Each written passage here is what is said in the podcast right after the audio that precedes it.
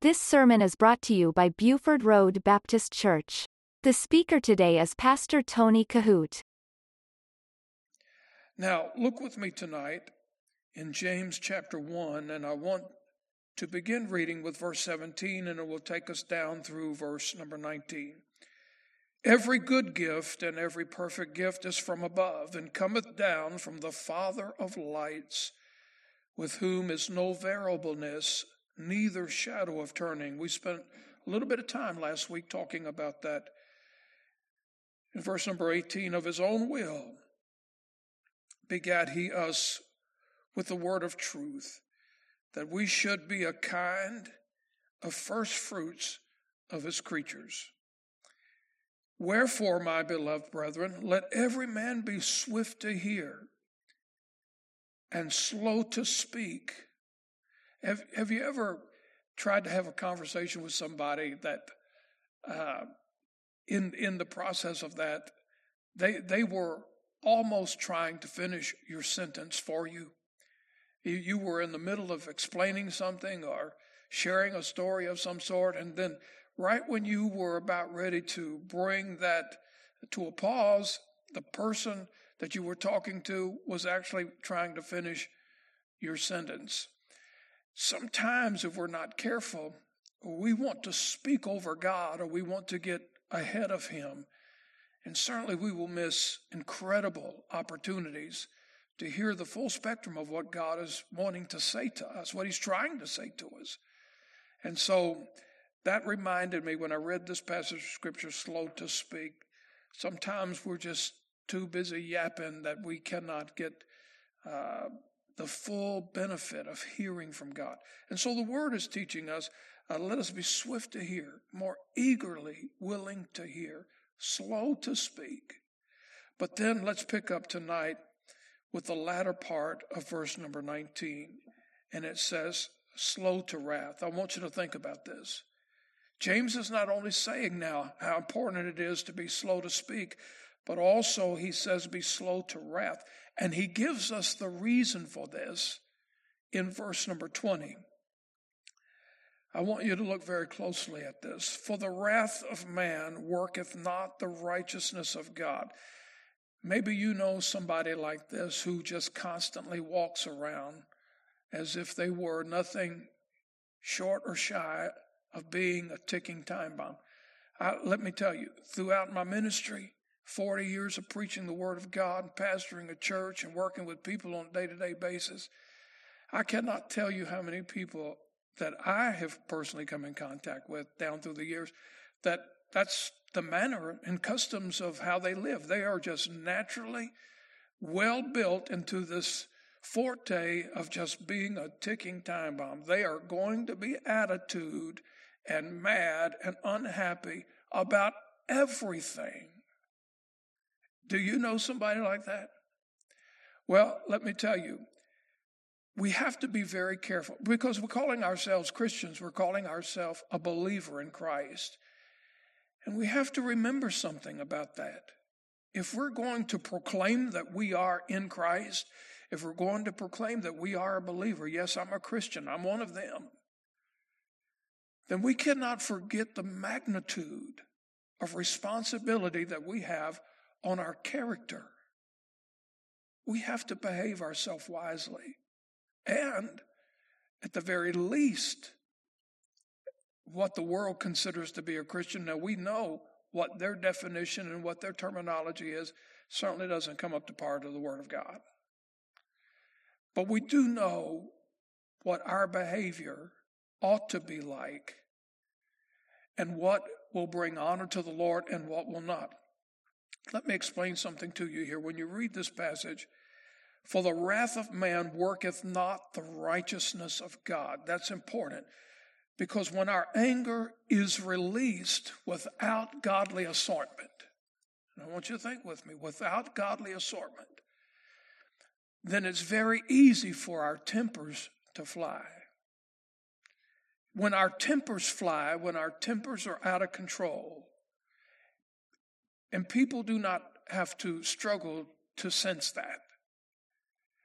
When our tempers are out of control and our attitude is dominating our personality, our conduct, our behavior, it's very clear that we are not being led by the Spirit. Now, we can say that uh, we're or we're trying to model super spirituality, but that's not of God. You know it, and I know it. And so there has to be a level of discipline in all of our lives. We have to restrain ourselves. We have to depend on the Holy Spirit to restrain us. It all works together. But you cannot have a proper representation of the Lord Jesus Christ and just walk around life with an attitude. When the Lord Jesus comes in, when the Holy Spirit indwells you and fills you, it's radically life changing. And we have to demonstrate, we have to manifest what this radical change has done for us on the inside. God can never get the glory with uncontrollable anger. He can never get the glory. I mean, think about this just for a minute. If you walk around all the time with, with a hard, downcast, rugged, antagonistic type of a spirit. You're just mad. and You want people to know you're mad. Let me ask you something. How can one ounce of that bring an ounce of glory to Christ? Because you're a walking billboard for something. You're a walking billboard for someone. And if you're saying, Yes, I'm a Christian, I'm a born again believer, then you ought to be a walking billboard that testifies, that flashes like a neon light. I've been changed. I'm not what I was. I am happy because Jesus Christ, because I have Him as my personal Savior, and He is my joy. The joy of the Lord is my strength. And so God can never get the glory when our tempers are raging to the surface of our countenance. And I want you to see something in Ephesians chapter 4. We're going to study a lot of passages of Scripture tonight. And so I want you to see this in Ephesians chapter 4 and verse number 26. And if you're writing notes, you may just want to write this reference down, hear the verse, and then go back and reread it as you re engage yourself with the notes of the Bible study this evening. But in Ephesians chapter 4, verse number 26, the Bible says, Be ye angry and sin not. And I know somebody's going to be out there tonight that says, well, preacher, you're just uh, contradicting yourself because you said uh, in one sentence that we ought not to be angry, but yet the Word of God tells us to be angry. Well, we have to put it in context. And I want you to see this first. Be ye angry and sin not. So, there is an element of righteous anger it is possible for you to be angry with a reason that would help you to enhance your walk with God or to establish yourself as someone that's not going along with the world or the conduct of the world or the behavior of the world. You see, when we're saved and we've been changed, we ought to be different. The Bible teaches us to come out from among them and be ye separate, saith the Lord. So we, we cannot allow our frustrations and our disappointments and the offenses that come our way turn in such a way that it makes us hostile to everyone and everything around us. That's not of God. And we have to be careful because if we're not, and we do not bring our bodies under subjection, and we do not allow the Holy Spirit to rule and reign in our life, then we're going to be controlled and manipulated by the forces of Satan, by the forces of evil, by the power of the devil.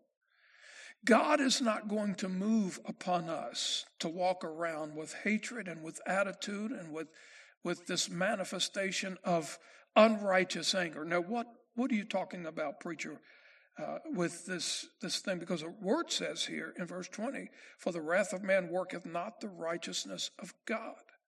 So here's what I want us to think about as we study the word tonight that uncontrolled anger brings a reproach to your personal testimony. And so let me ask you is that important? Is it important to you that other people see Jesus in you? That should be probably one of the biggest things that we focus upon each and every day of our life.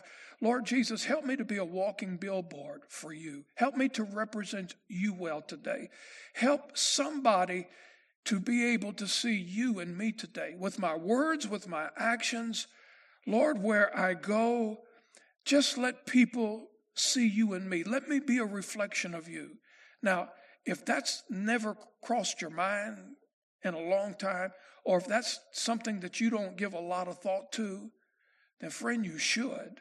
Because as a Christian, as a believer, that's what we're doing. We're representing the Lord Jesus Christ.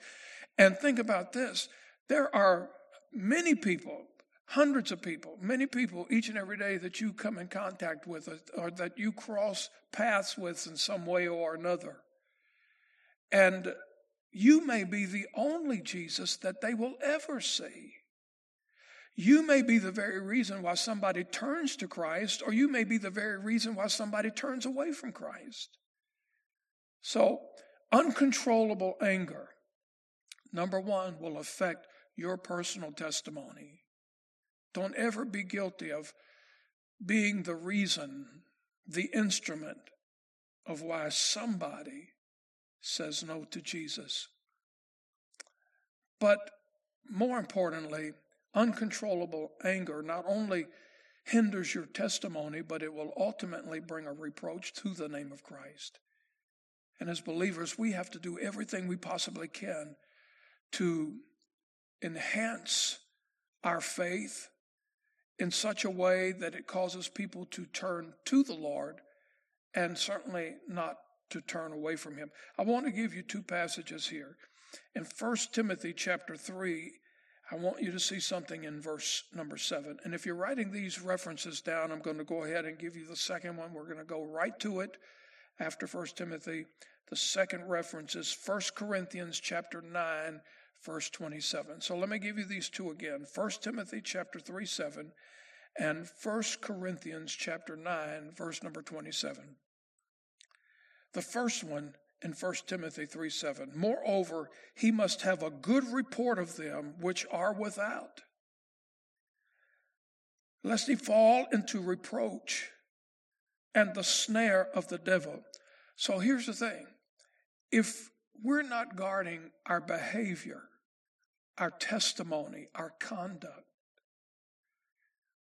there is a high probability, according to this verse of Scripture,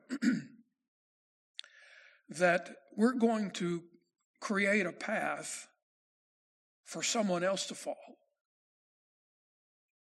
I had someone to tell me a long time ago that they said something like this I've decided not to be a Christian because if Christianity is anything like this person that I'm having this conflict with, then I don't want to have anything to do with it.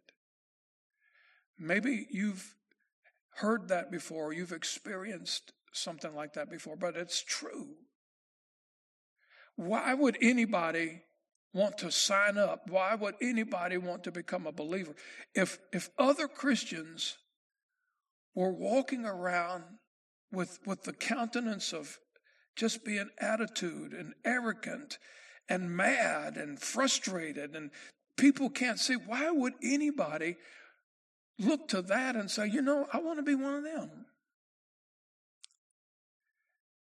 But ultimately, here the word says in 1 Timothy 3 7 that if we fall into that trap or that snare, that very easily we could find ourselves in a reproach. And then notice the latter part of verse 7 here in 1 Timothy. And the snare of the devil.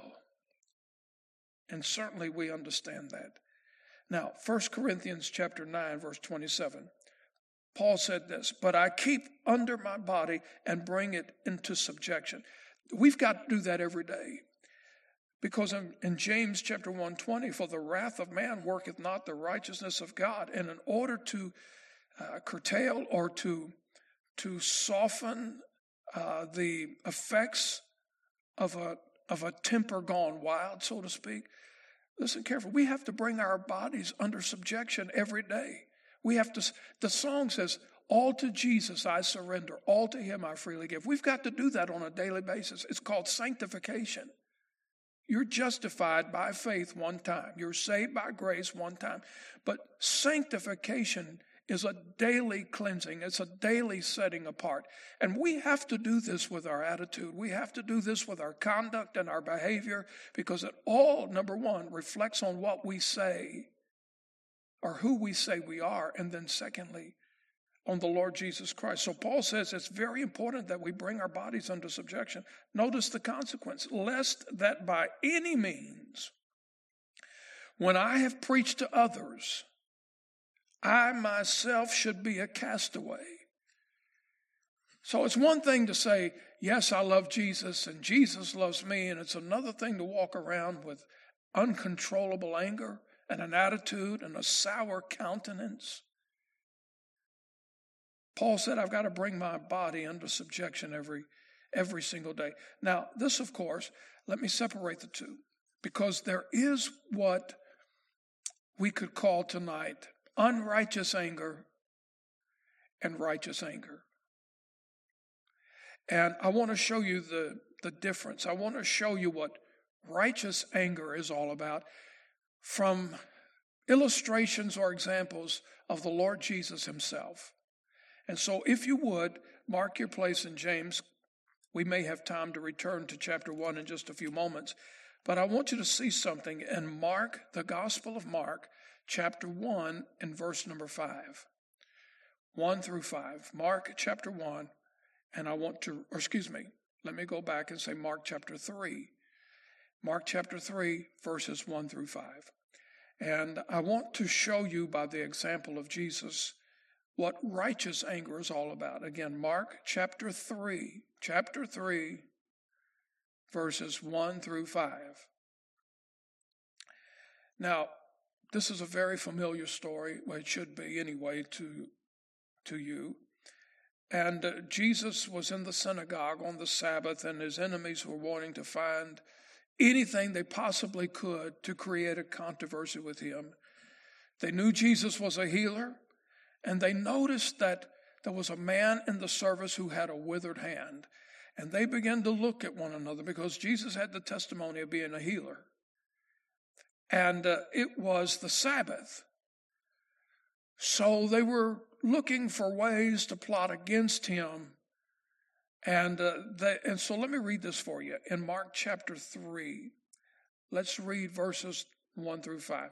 And he, Jesus, entered again into the synagogue, and there was a man there which had a withered hand. And they watched him you see, when Jesus walked in the synagogue, they knew this guy was sitting over there. He, he had a withered hand. Jesus walks in the synagogue. They knew he was a healer. And so when Jesus walks in, they begin to nudge one another. It's the Sabbath. It's the Sabbath. What's he going to do now? It's the Sabbath. Look at this dude over here. He's got this withered hand. Jesus is here, and it's the Sabbath. We're going to set him up now. What's he going to do? All right, look at this.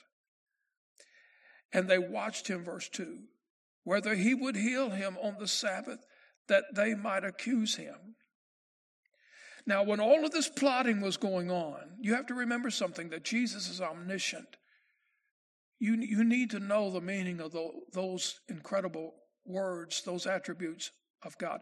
He's omnipotent, He's all powerful. He's omnipresent, that means He's everywhere. And when we say, when you hear this word omniscient, you need to know the meaning of that word, and that is, He's all knowing. There is absolutely nothing He doesn't know. He knows everything about you yesterday, today, and tomorrow. He knows everything. So when Jesus walks into the synagogue, he knew it was the Sabbath. He knew these guys were being there. He knew when he walked in, there would be a guy there with a withered hand. And he also knew that when he walked in, these people were going to immediately begin to scrutinize him, plot against him. And so notice this. And he said unto the man, you, you notice that when he walked in, he did not address this crowd. So Jesus walks in and he saith unto him, which had the withered hand, stand forth. Now, notice this. And he said unto them, so you have to get the idea here. Jesus walks in, it's the Sabbath day. These guys are plotting already against him. Jesus walks into the synagogue and he tells the man, he says, Stand up. Now, Jesus is about ready to work. He's, he's not interested in their rules. He's not interested in the eyes that are being cross examining with one another. He's not really disturbed about all of those issues. In fact, quite the contrary.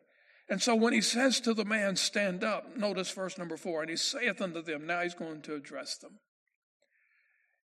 Is it lawful? I, I would have loved to have been there. Picture the scene now the majesty of Jesus the Lord and Savior Jesus Christ. He's walking into the synagogue. He's about to share a word. He's about to glorify God. He's about to do something. Every time he showed up, he did something great. He walks into the building, and I can just see him now. You know, maybe he's stand up. So this guy stands up, and Jesus then begins to address them. It is lawful to do good, or is it lawful to do good on the Sabbath day, or to do evil? To save life or to kill? it's sort of like when those guys threw that woman to the ground, whom they said they caught in the act of adultery. Boy, they had their stones. They were ready. They were ready to rock her dead. And Jesus the word says, you remember, he did two things. He drew in the sand. Now, we don't know what he wrote, but, and I've heard it said so well through the years, maybe with his finger, he wrote the names of every man that had been with that woman. He said, Now you without sin, throw the first stone. You see, even when the devil came to Jesus in the wilderness temptations, he responded with the word. It is written. So every time Jesus had a response, it was not with unrighteous anger. Whether it was the woman those guys had thrown to the ground, Jesus did not even lose his temper with the devil in the wilderness. He just responded with a word. Now, Jesus has this man standing up, and he says to them, He asks, Is it lawful to do good on the Sabbath days, or to do evil, to save life, or to kill? And so the word says that with, with that type of question, these guys, they had no idea what to say. They didn't know what to do. The word says they held their peace. Now, here's the key verse in verse number five. And when he had looked round about on them with anger. Are you with me? We're talking about the difference between unrighteous anger and righteous anger. So the word says here that he looked round about this really perturbed the Lord. This is where righteous anger comes into view. Now, notice there's a comma behind the word anger. Being grieved, Jesus was grieved. Notice this for the hardness of their hearts, he saith unto the man, stretch forth your hand. So think about it. Jesus is walking in. He walks right up to the man. He knows he's got a withered hand. And while he's walking up to this man, because he's omniscient, he knows the atmosphere in the room. And so he stands. This man now standing before the Lord Jesus, and Jesus says, Okay, now, let me ask you this question. Is it okay to do good on the Sabbath day, or is it okay to do evil? Is it okay to save a life or to kill. There was nothing but silence in the room. And while this man is still standing, none of these guys had a word to say. Jesus just turned to him and said, Stretch forth your hand. In the latter part of verse 5, and he stretched it out, and his hand was restored whole as the others. Now, I want you to see this. That, that infuriated Jesus. Now, Jesus did not have unrighteous anger, you know, because he's, he was the Son of God. He was God in the flesh. If he wanted to respond with unrighteous anger, first of all, that would have disqualified him for the person of which he was proclaiming to be. But because he had all things under his feet, because he was, he was the Lord God of everything, he could have said, okay, you right there just gave me that dirty look. I'm going to give you leprosy. Leprosy. He could have said, okay, man, listen, I saw those eyes coming at me, and I don't appreciate that. I'm going to make you blind. Okay, you back there, I saw what you said to him. I saw what you did. You know what? Hey, why don't you just be crippled for the next 50 years of your life? You see, if Jesus had responded like that, he would have been responding with with unrighteous anger. That would have disqualified him for who and what he said he, he is and what he was all about. So he responded with righteous anger. The Bible says that it grieved his heart. He didn't lash out at them. He didn't say unkind things to them. He, he did not say something that he regretted in the evening to these people. He just asked them a simple question is it okay? Is it right or wrong to heal on Sabbath? Is it better to heal or to kill? These people, when Jesus healed this man, they went completely nuts over what he did. I mean, the place went into hysterics. And immediately, when Jesus said, Stretch forth your hand, and he healed this guy, the Bible says that they began immediately to plot against him. They began to plot his death. You read on in the next few verses. There was, a, there was another instance in the scripture where Jesus exhibited, demonstrated righteous anger. Most of you probably better familiar with this particular story that I'm going to share with you than, than this happening in the Gospel of Mark. But Jesus went into the temple, and in the temple, the people that were in charge of the animal sacrifices that the common people had to purchase in order to sacrifice, the people inside of the temple area, they were price gouging these animals for sacrifices.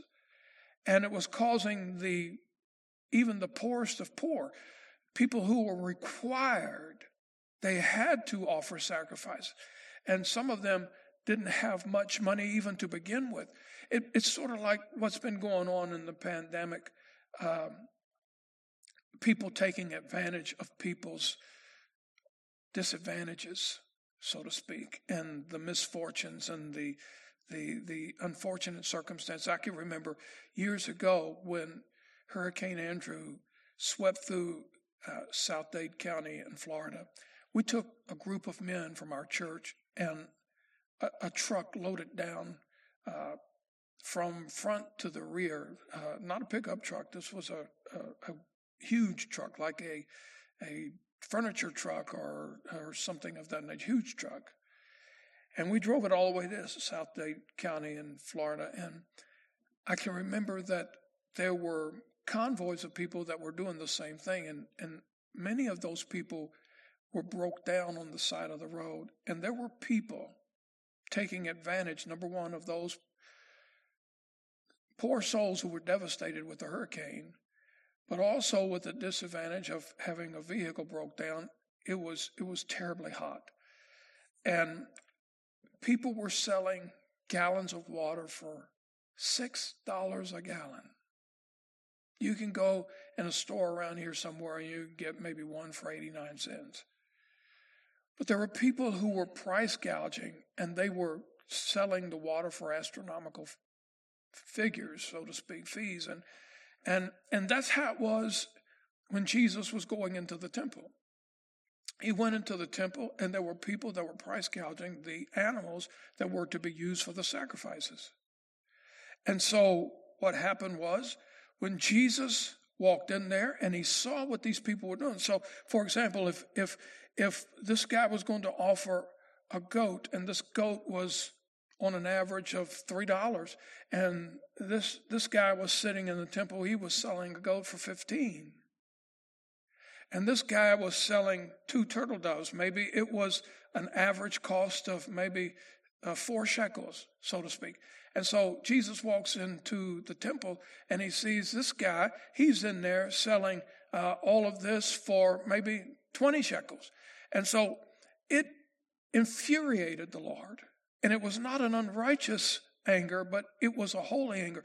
And he began to turn the tables over in the temple. And he said, Why have you made my father's house a place of merchandise? Because, see, what these people were doing, they weren't just using the money collected for the ministry, for the temple, but they were using, they were putting it in their own pockets. And Jesus was furious with that. So there's a difference between righteous anger and unrighteous anger. And so, James, let's go back to James chapter 1. James is not talking about indignant anger or unrighteous anger.